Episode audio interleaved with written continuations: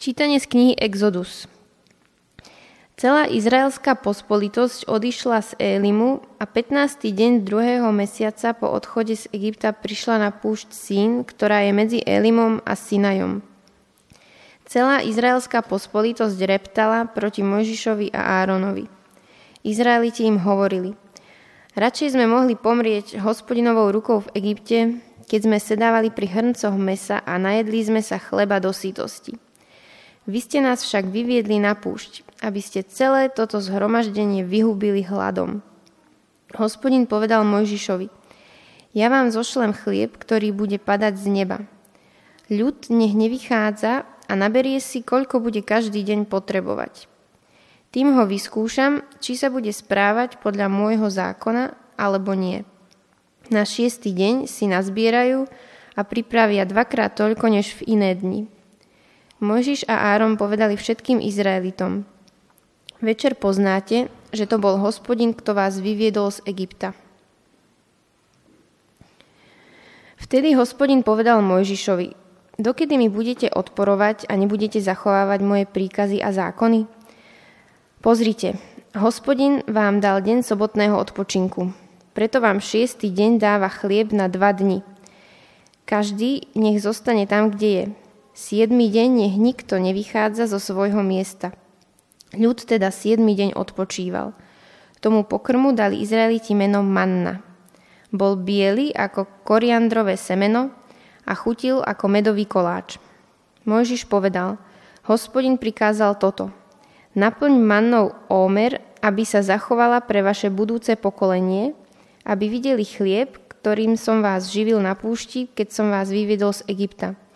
Mojžiš povedal Áronovi: vezmi džbán, nasyp doň plný ómer manny a ulož ju pred Hospodinom, aby sa zachovala pre vaše pokolenia.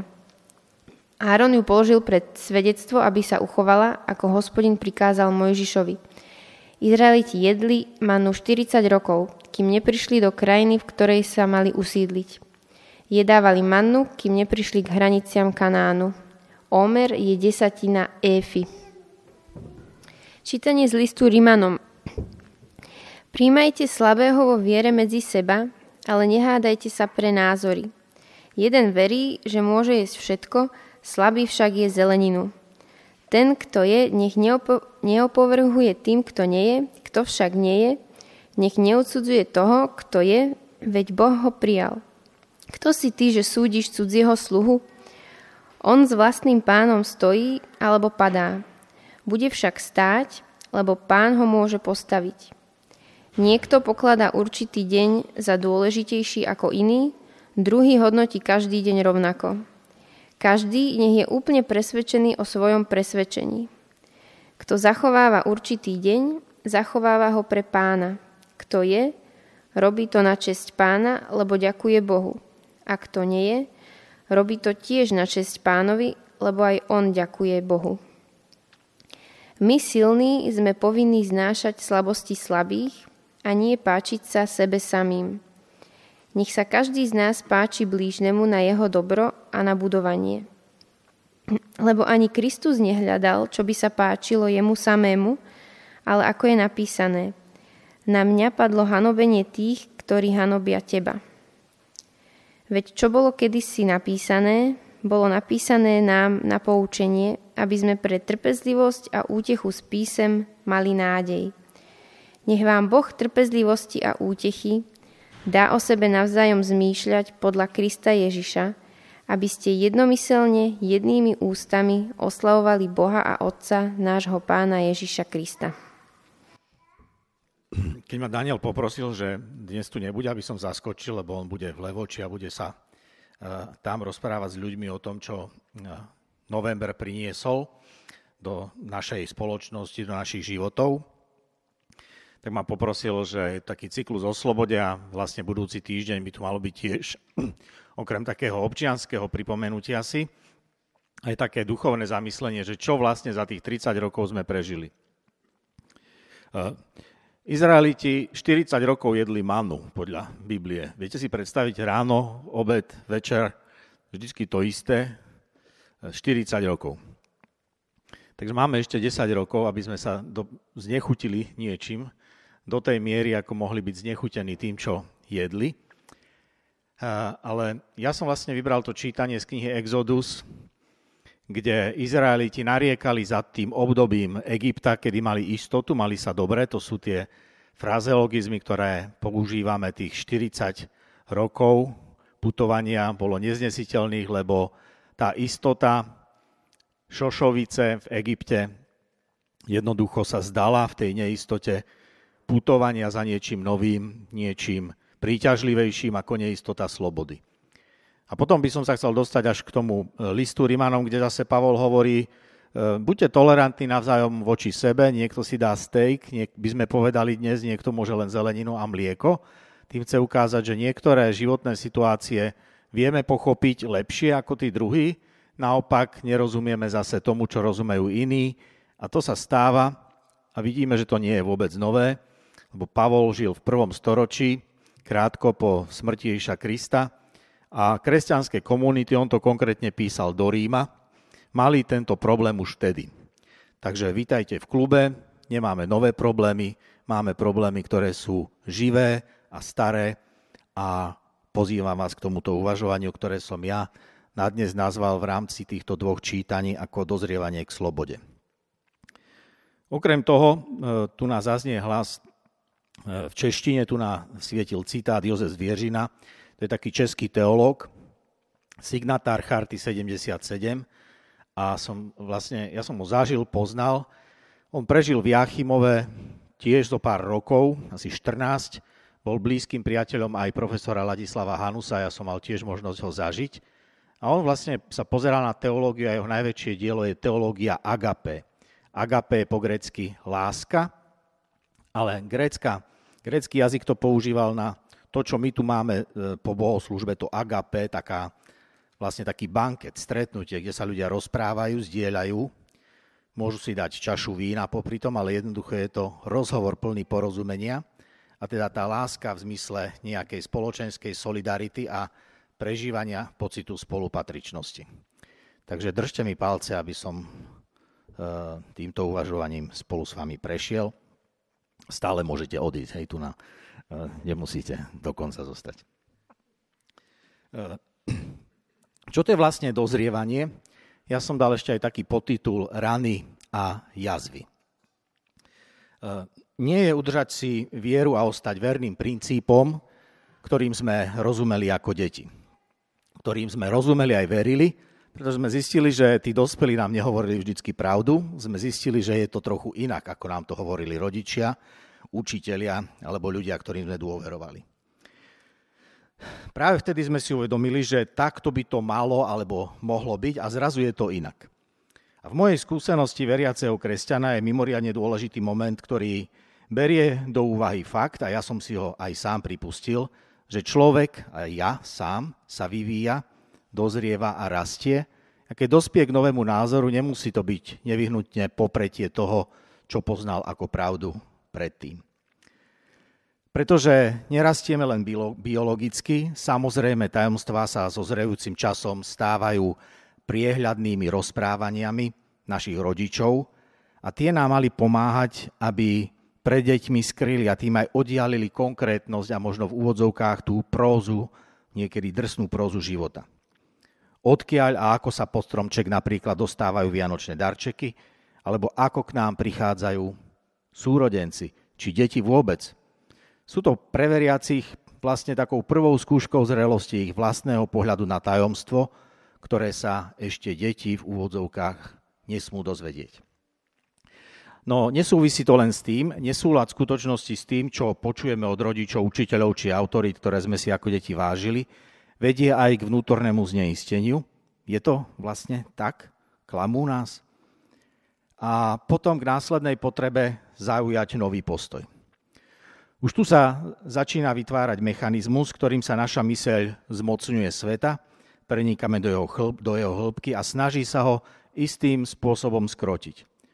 Už tu takto podvedome alebo aj úplne cielene začíname plniť inštrukciu z knihy Genesis. Podmaňujeme si svet. Stvorený svet vo svojej komplexnosti je potrebné, ak si ho chceme podmaniť, najskôr prijať a pochopiť. Stať sa až potom jeho správcom je to vlastne možné. Byť plodným a efektívnym v tomto zmysle znamená preniknúť svet ľudskou, našou osobnou prítomnosťou. Hranice sú však zrejmé. Narážame na ne každý deň.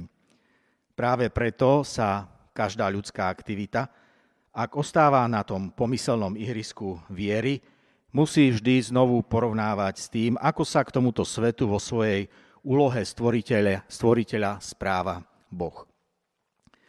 To latinské vyjadrenie imitatio dei, že človek má napodobňovať Boha, je hlavným imperatívom duchovného rastu. Ale tu začína problém, ktorého Boha máme napodobňovať.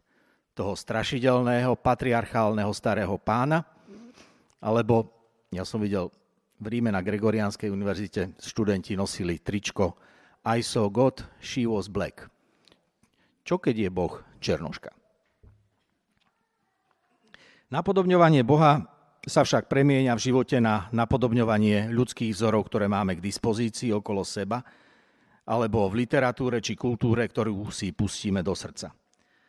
A práve preto je dospievanie niečo viac ako len vývin fyzickej podoby detí do kontúr mladých žien a mužov, ako sprievodný proces viditeľňovania druhotných pohlavných znakov či prehlbenie hlasu a rozvoja svalovej hmoty. Súčasne sa totiž začína rodiť aj hlboký pocit túžby po naplnení osobných ambícií, poznanie a dosahovanie toho, na čo ešte deti nepotrebujú myslieť, lebo im to ponúkajú rodičia.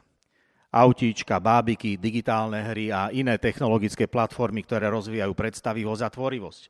Už to celkom nestačí. Reálny svet je svetom, v ktorom sa už dospievajúci človek dotýka skutočnosti. Nemá chuť sa len hrať. Prežíva prvé školské úspechy, ale aj rozčarovanie a vymení hru za niečo, čo chutí ako príprava na podtváre, ktorý sprevádza prácu či akékoľvek cieľavedomé ľudské úsilie. Začína to trochu bolieť. Domáce úlohy a proces učenia sa dnes snažíme čím viac pripodobniť hre. Preto odborníci hovoria o tzv. Gamifikácii, aby si človek nevšimol, že vlastne pracuje a vydáva energiu, aby sa aj ďalej hral. Aby práca a aktivity nepôsobili únavne a ostali čím dlhšie hrou. Chceme, aby tento prechod do sveta vážnych problémov, situácií a súvislostí bol čo najplynulejší, podľa možností bez bolesti a prílišného uvažovania. Teória a písmena sú vášňou pre istú skupinu ľudí. Hra je však prirodzeným prostredím pre každého. A preto je dospievanie takým nebadaným, ale dlhodobým procesom podobným rituálu, počas ktorého sa dieťa, každý z nás, mení na dospelého a zrelého človeka. Môžeme to prijať, ale mnohokrát sa tomu aj vzopierame.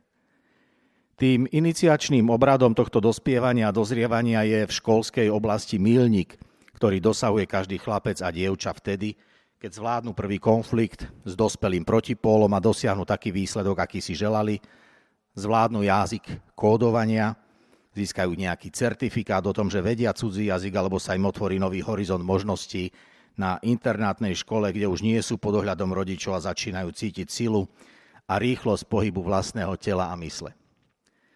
Potom je tu maturita alebo iná forma ceremónie, ktoré toto úspešné úsilie potvrdzuje. A preto odovzdávanie maturitných stúžiek, aj maturitných vysvedčení či ceremonií absolventov majú taký charakter niečoho prelomového. Naše deti sa menia na dospelých, my sme sa vtedy ako deti premenili na niečo zrelé a dospelé. Ale neprišlo to zo dňa na deň. Je to proces. Duchovná realita rastu sa v kresťanstve objavuje v priestore tzv. Sviatostí, tých rituálov, ktoré to mali tiež vyjadrovať. Tento priestor potvrdzuje, že aj dospievajúci mladý kresťan si už uvedomuje svoj vlastný duchovný kontext. V židovskej kultúre to bol Bar Micvá alebo Bat Micvá, kedy chlapec alebo dievča už mohli čítať v synagóge z Tóry. My máme krst. V katolíckej cirkvi je to birmovanie, ktoré to potvrdzuje, konfirmácia v protestantskom prostredí. Je to niečo, čo nás posúva a dáva nám certifikát alebo to odobrenie spoločenstva, v ktorom žijeme, že už je to iné, že už nesieme nielen radosti, ale aj zodpovednosť za to, čo sa okolo nás deje.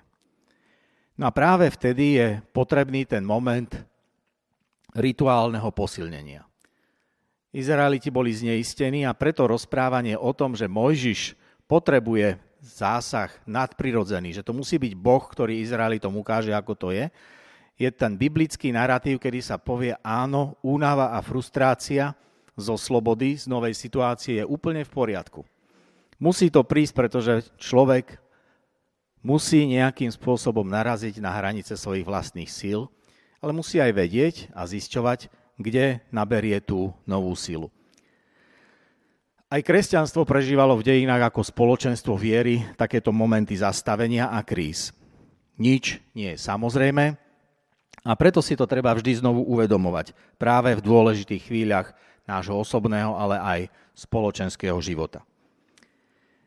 Neviditeľné tajomstvo, to samozrejme, to po anglicky taken for granted, potrebuje reflexiu.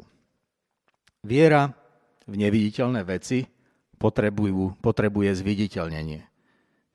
V duchovnom vyjadrení sa to musí nejakým spôsobom zhmotniť. V ľuďoch, ktorých máme okolo, v niečom, čo postavíme, necháme za sebou niečo, čo vytvoríme, niečo, čo pretvárame v spoločenskej oblasti. To rituálne krstom, vodou alebo olejom vyjadrené posilnenie nie je magické. Je to len symbol, ktorý zviditeľňuje to, čo chceme, aby sa naozaj stalo.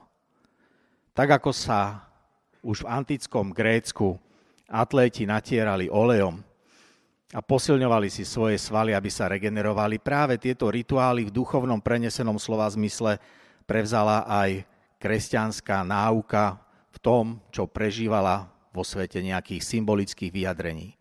Tak ako dnes sme zapaľovali sviecu, tak ako stojíme dnes pri oltári, tak ako sa stretávame na pamiatku Ježišovej poslednej večere.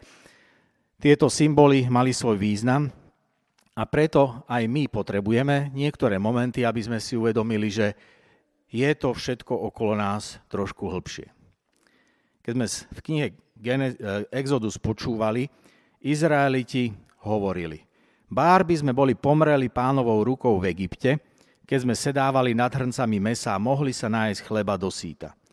Veď vy ste nás vyviedli na túto púšť, aby ste zahubili celú túto spoločnosť hladom.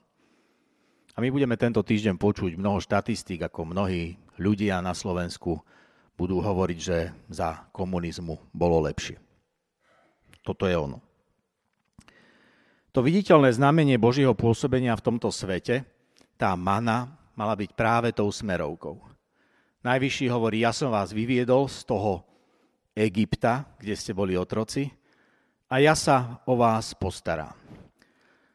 My by sme mohli študovať, a sú rôzne teórie, či Exodus sa vôbec udial, či Izraeliti naozaj mohli štyridsať rokov putovať po tej púšti, lebo keby išli aj sedem kilometrov za deň, tak nemohli tam chodiť štyridsať rokov po tej púšti Negev, to by bol taký Brownov pohyb molekúl, lebo keď to pozriete na mape, tam sa nedá ísť štyridsať rokov. Takže to vyjadrenie toho všetkého je vyjadrením toho, čo tí Egypťania, noví Izraeliti vlastne prežívali a ako prechádzali tým očistným procesom. Bolo to jednoducho strašne dlho. Vieme, že čas sa niekedy dokáže vliecť, keď nám nie je dobre.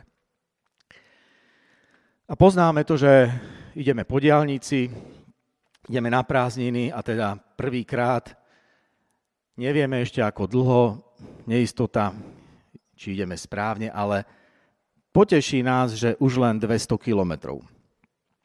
Máme síce navigáciu aj mapy, ale takáto smerovka nám padne dobre. Takéto uistenie, že sme bližšie, ako sme si mysleli, ale potrebovali sme to vidieť. Tieto uistenia sú dôležité. Už je to len stodvadsať kilometrov a po stovkách kilometrov jednoducho dochádzame a blížime sa k cieľu. Manu si vraj Izraeliti vložili aj do tej archy, aby im to pripomínalo. Preto Pán prikázal Mojžišovi, aby Áron to položil pred svedectvo do archy, aby sa to zachovalo.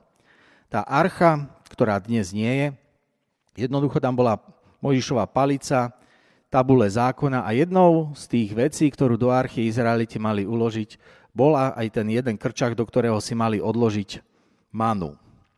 My by sme sa mohli spýtať, ako tam mohla tá mana vydržať, keď vlastne sa nedala odložiť ani na jeden deň. A môžeme takýmto spôsobom spochybňovať zase biblické slova, ale to vyjadrenie, čo je tu, je posolstvo. Nezabudnite, čo sa dialo. Pestujte si svoju pamäť. Nezabúdajte na, na tie chvíle, kedy ste boli vyslobodení, možno nejakým zázračným spôsobom, kedy vás Boh, priatelia, ľudia okolo vás podržali. Čo nás posilňuje, je v tej telesnej oblasti pokrm. Ale aj duchovný svet, aj vnútorný svet človeka má svoju slabosť.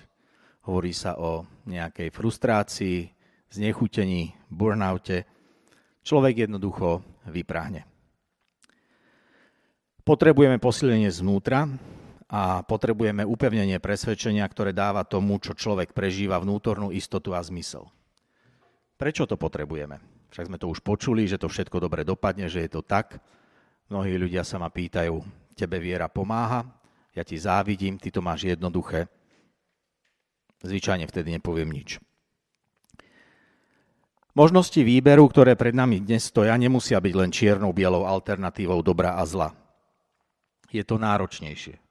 Nadhľad a odstup pri hľadaní riešení je fajn pri výbere najlepšieho možného riešenia. Pestrosť tých výberov, kedy sa už rozhodujeme medzi zlými komunistami a dobrými demokratmi, ale máme na výber hneď sedemnásť rôznych možností, ukazuje, že život nie je čierno-biely a nie je to len sedemnásť odtieňov šedej. Určite však vo veľkej ponuke pred nami stojí aj, a to je nebezpečné, stojí pred nami aj možnosť omylu. Človek sa môže historicky rozhodnúť aj veľmi zle. Ako Daniel spomínal na začiatku, bolo výročie Vosr. Ja som v práci spieval Internacionálu, všetci vybehli na chodbu, že či by preskočilo. Máme jednu kolegyňu z Ruska, tá sa rozplakala, že prečo to robím. Ja hovorím, aby ste nezabudli.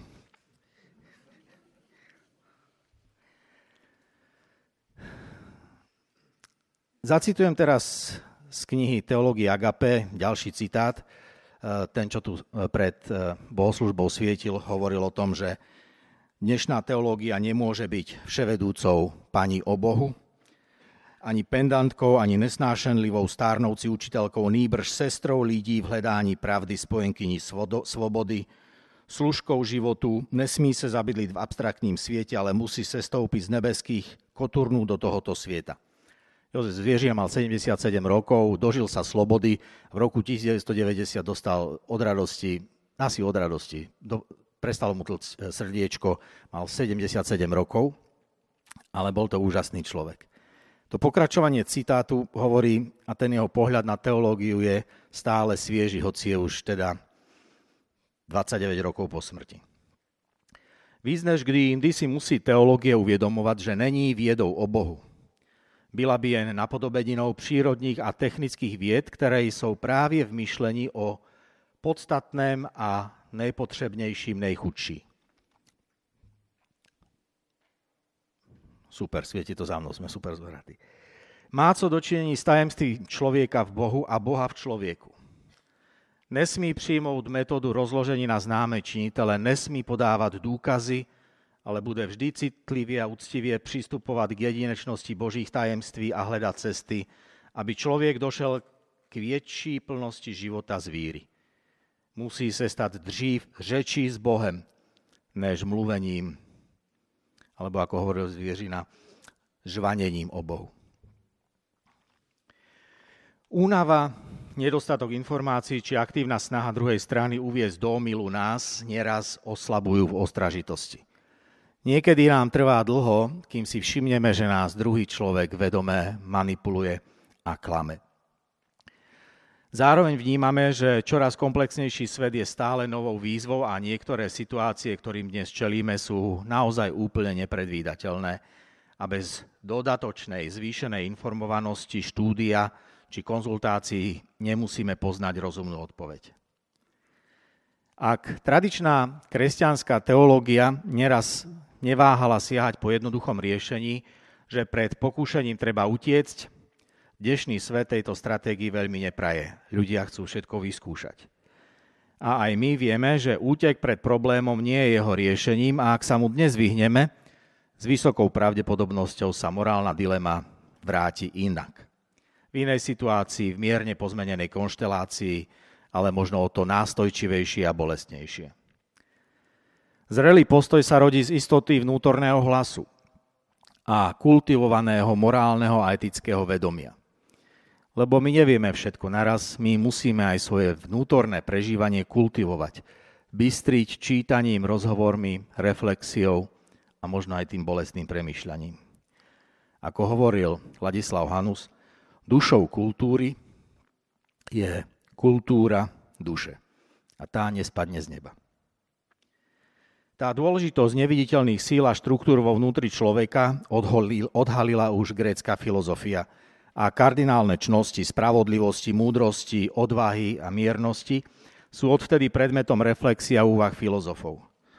O rozvoji charakteru nielen ako súčasti nejakej disciplíny v rámci rozvoja zručnosti hovoria posledné desaťročia mnohí moderní autori, aj táto škola a mnohé iné nové školy, ktorých vôbec nespájajú len s vierou. Zistili sme, že na charaktere záleží. My aj čítali pred rokmi, že charakter rozhoduje. Na billboardoch takej jednej osoby. Kresťanské prežívanie je však okrem prirodzených čností spojené aj s čnosťami, ktoré sa označujú ako teologické. A to sú viera, nádej a láska.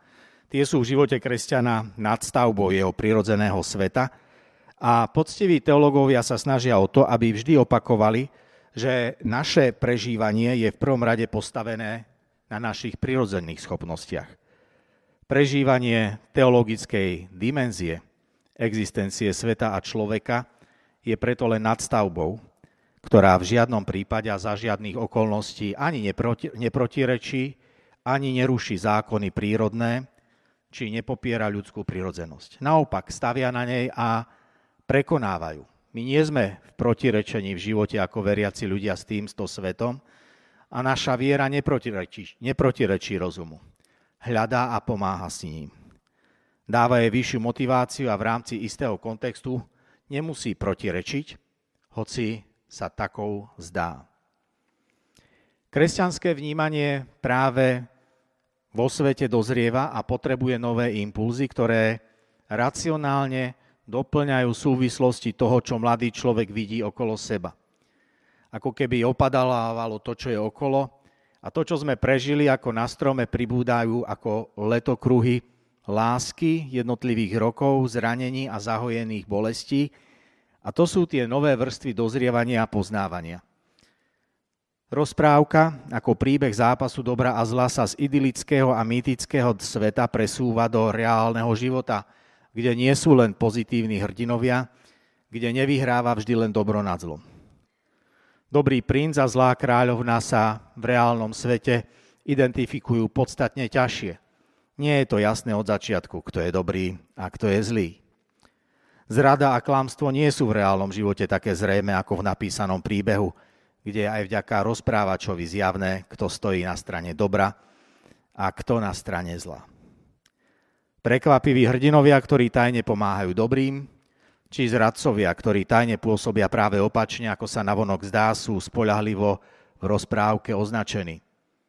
Víťazstvo dobra nad zlom sa dostáva do vedomia dieťaťa a mladého človeka ako paradigma funkčného sveta.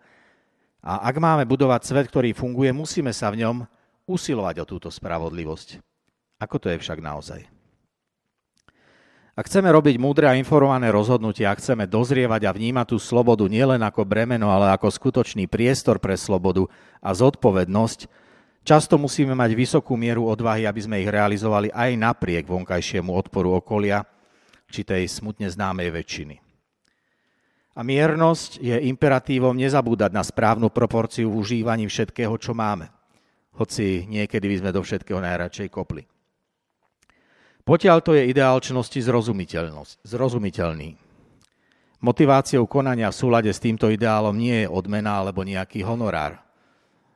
Nič nedostaneme za to, že sme dobrí. Skôr niekedy zožneme nepochopenie, antipatie. Aristoteles, Sokrates či Platón to však už veľmi dávno hovorili. Nehľadajú pre čnostný život inú motiváciu ako to vedomie, že človek je čnostný nie preto, že sa to oplatí, ale preto, že to tak má byť. To jediné je správne. Nerobíme dobré veci preto, lebo sa to vyplatí, ale jednoducho preto, lebo je to tak. Nerobiť to znamená nenaplniť svoje človečenstvo.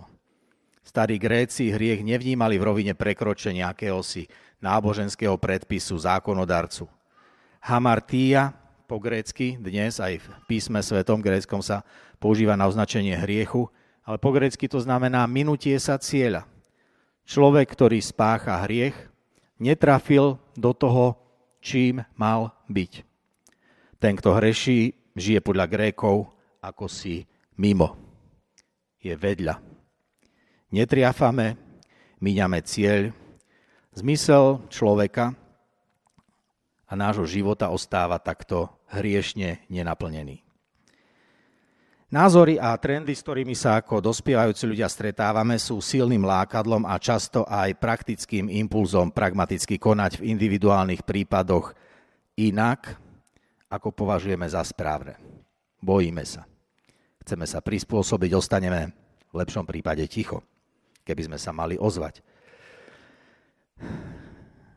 Kompromisne sa pridávame ku krivým ľuďom, konáme proti nášmu poznaniu. Znamená to niekedy postaviť odvahu na vedľajšiu koľaj, alebo si nesmierne dovoliť viac, alebo nemierne dovoliť viac, ako by sme to robili za normálnych okolností. Myslíme si, že nás nikto nevidí, myslíme si, že sa nám to vyplatí. No a k tomu prichádza Pavol, apoštol Pavol, ktorý hovorí, áno, je jasné, že ľudia sme rôzni. Niekto je slabý, niekto je silnejší, ale on hovorí, a tú štrnástu kapitolu si v kľude môžete prečítať celú, lebo vraj to bolo dlhé, tak sme čítali menej, aby som ja mohol dlhšie kázať, takže urobili sme takýto obchod. A Pavol hovorí, slabého vo viere sa ujmite, ale nehádajte sa o názoroch. Bol v Bratislave Pavol včera. Niekto je presvedčený, že môže jesť všetko, slabý je iba zeleninu, ten, kto je, nech nepohrda tým, kto nie je, a kto nie je, nech nesúdi toho, kto je, lebo Boh ho prijal. Kto si ty, že súdiš cudzieho sluhu? On stojí alebo padá svojmu pánovi. A to je možno o tých odtieňoch viery, keď niekto hovorí, že je veriaci a žije trochu inak, ako si predstavujeme. Svätý Pavol to zažíval a hovorí, on verí v toho istého pána ako ty, on je jeho sluhom, nie tvojím, nesúď sluhu Boha. A to je to vyjadrenie, že tá tolerancia neznamená, že trpíme jeden druhého navzájom, ale pochop, že ten život je pestrejší. Lebo budeme pevne stáť, lebo pán má moc podržať každého, aj jeho, aj teba. Lebo niekto robí rozdiel medzi dňom a dňom, ktorý iný nerozlišuje. Len nech je každý úplne presvedčený o svojom. To lákanie zísť z cesty, ktorú som spomínal, a to chvíľkové poľavenie vo vnútornej disciplíne a rozhodnutí sa stupňuje veľkosťou príležitostí a ich opakovaním. Preto vnútorný svet človeka potrebuje silu a dobrú kondíciu. Neporovnávať sa s inými, ale porovnávať sa s tým ideálom, ktorý nosíme v sebe. Táto sila sa zrodí len z vnútorného cvičenia a sústredenia robiť veci najlepšie, ako sa majú robiť, nielen najlepšie, ako vieme. Takto sa získava tá ľahkosť v rozhodovaní pre správne veci v rizikových veciach. Morálne dilemy sú križovatky, na ktorých sa ocitáme a vždy znovu musíme v tomto cvičení obstáť. Niekoľkokrát za život vo veľkých veciach, ale aj niekoľkokrát za deň vo veciach, ktoré majú o mnoho menšiu závažnosť, ale sú možno rovnako nepohodlné.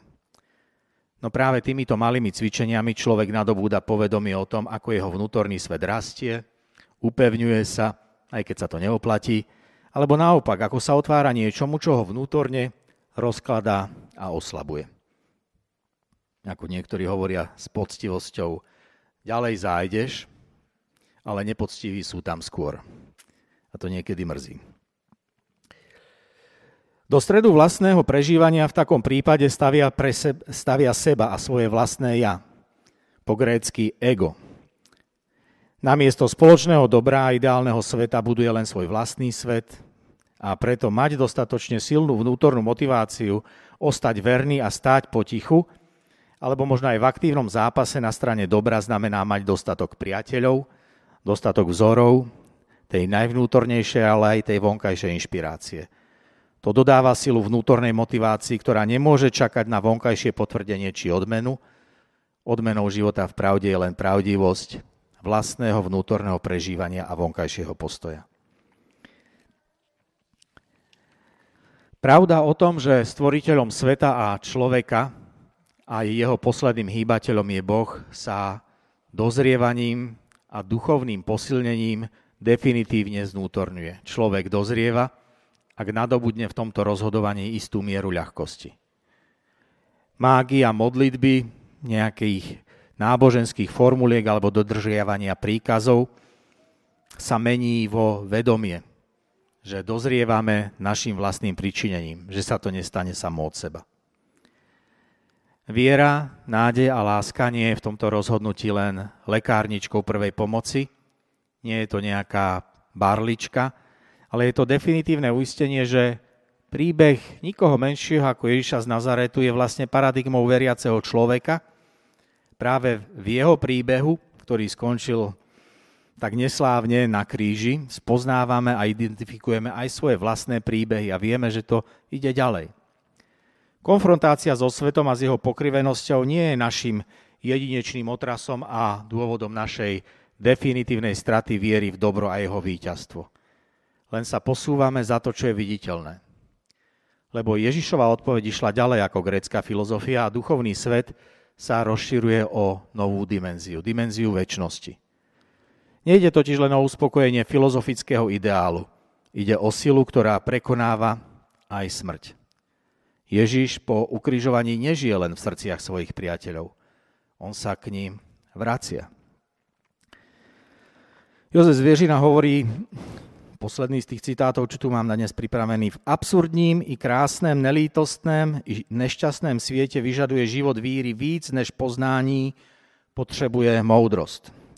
Ba víc než to, víra a proto i nová teológie bude muset radikálne vyslovovať a vyznávať primát lásky, ako své východisko, průvodce i cíl. Také pro teológii platí, že je to přikázání staré a přece nové. Pretože nejde o tú lásku len takéhosi, akéhosi vnútorného, emocionálneho pozdvihnutia, ale o lásku, ktorá nesie v sebe záväzky a zodpovednosť. Pretože Ježiš sa zo smrti vracia medzi svojich, aby sa s nimi stretol a povedal mi, že žiť v inej dimenzii sa dá už teraz. Dotyk s večnosťou to je tá odmena, ktorú cítime, že robíme dobré veci a že stojíme na tej správnej strane. Preto Ježiš prichádza medzi svojich priateľov a hovorí im, že nový dych, ktorý potrebujú pre pokračovanie v tom, o čom im hovoril, je naozaj jeho darom. Boží duch, ktorý sa rodí z vnútornej istoty, že sme na tej dobrej strane, pretože si to chceme uvedomiť a v pokore túto múdrosť stále hľadáme, je tou skutočnou odmenou. Dozrievanie k slobode aj u dospelého kresťana sa rodí práve z tejto istoty. Duch Boží je zdrojom múdrosti a je prítomný tu v tejto poveľkonečnej cirkvi aj dvetisícdevätnásť rokov po prelome letopočtov. Je to zdroj útechy a posily. Duch Boží sa podľa prvých veršov Biblie vznášal už nad vodami, oživuje prvého človeka, Boh mu podľa tohto starobilého textu vdychuje život, a tento duch dáva zmysel, ak sa mu otvoríme aj našim životom. A my sa môžeme pýtať, že kde ja konkrétne, my čerpáme silu v našej ceste týmto svetom. Ako sa mení moje správanie na základe toho, čo sa dozviem, spoznám a prekonám? Ako vyzerá moja, to volajú niektorí autori, intelektuálna poctivosť? Keď zistím, že niečo je inak, ako to bolo doteraz, spravím krok viery a idem ďalej. Alebo hľadám istotu egyptských hrncov plného, plných mesa. Nechám svojim ranám čas, aby sa zahojili, lebo mať rany je OK. ale pozerať sa na jazvy, ktoré nám ich pripomínajú, je ešte lepšie. Vieme, že sme trpeli, že nás to stálo trochu síl, ale sme tu. Možno nekráčame už tak rýchlo, ale pevnejšie. Nechávam preto, aby sa moje rany menili na tieto jazvy, ako svedkov tých zápasov, a nosím ich vo svojom vnútri ako letokruhy, ktoré čítame z odpíleného kmeňa stromu, ako letokruhy Božej lásky a môjho dozrievania k slobode a láske. Podľa textu, ktorý bol zapísaný o pár storočí neskôr, Ježiš prichádza medzi svojich zneistených priateľov, aby im dal druhý dých, aby sa ich úprimná a autentická viera stala vierou, ktorá rastie s nimi, aby to bol dospelý postoj dospelých ľudí. Aby sa z nich stávali ľudia, ktorí veria, že víťazstvo pravdy a lásky nad lžou a nenávisťou je v zmrtvých stalom Ježišovi už definitívne. Len to treba ich súčasníkom povedať a aj sami tomu musíme uveriť. Tento proces pokračuje dodnes. Pády, sklamania a frustrácia na tejto ceste sú niečím úplne prirodzeným. Priznať si zlyhania a krízy je nevyhnutné, ak sa máme posunúť k novej realite reflexie života aj vzťahu k Bohu a k ľuďom okolo nás.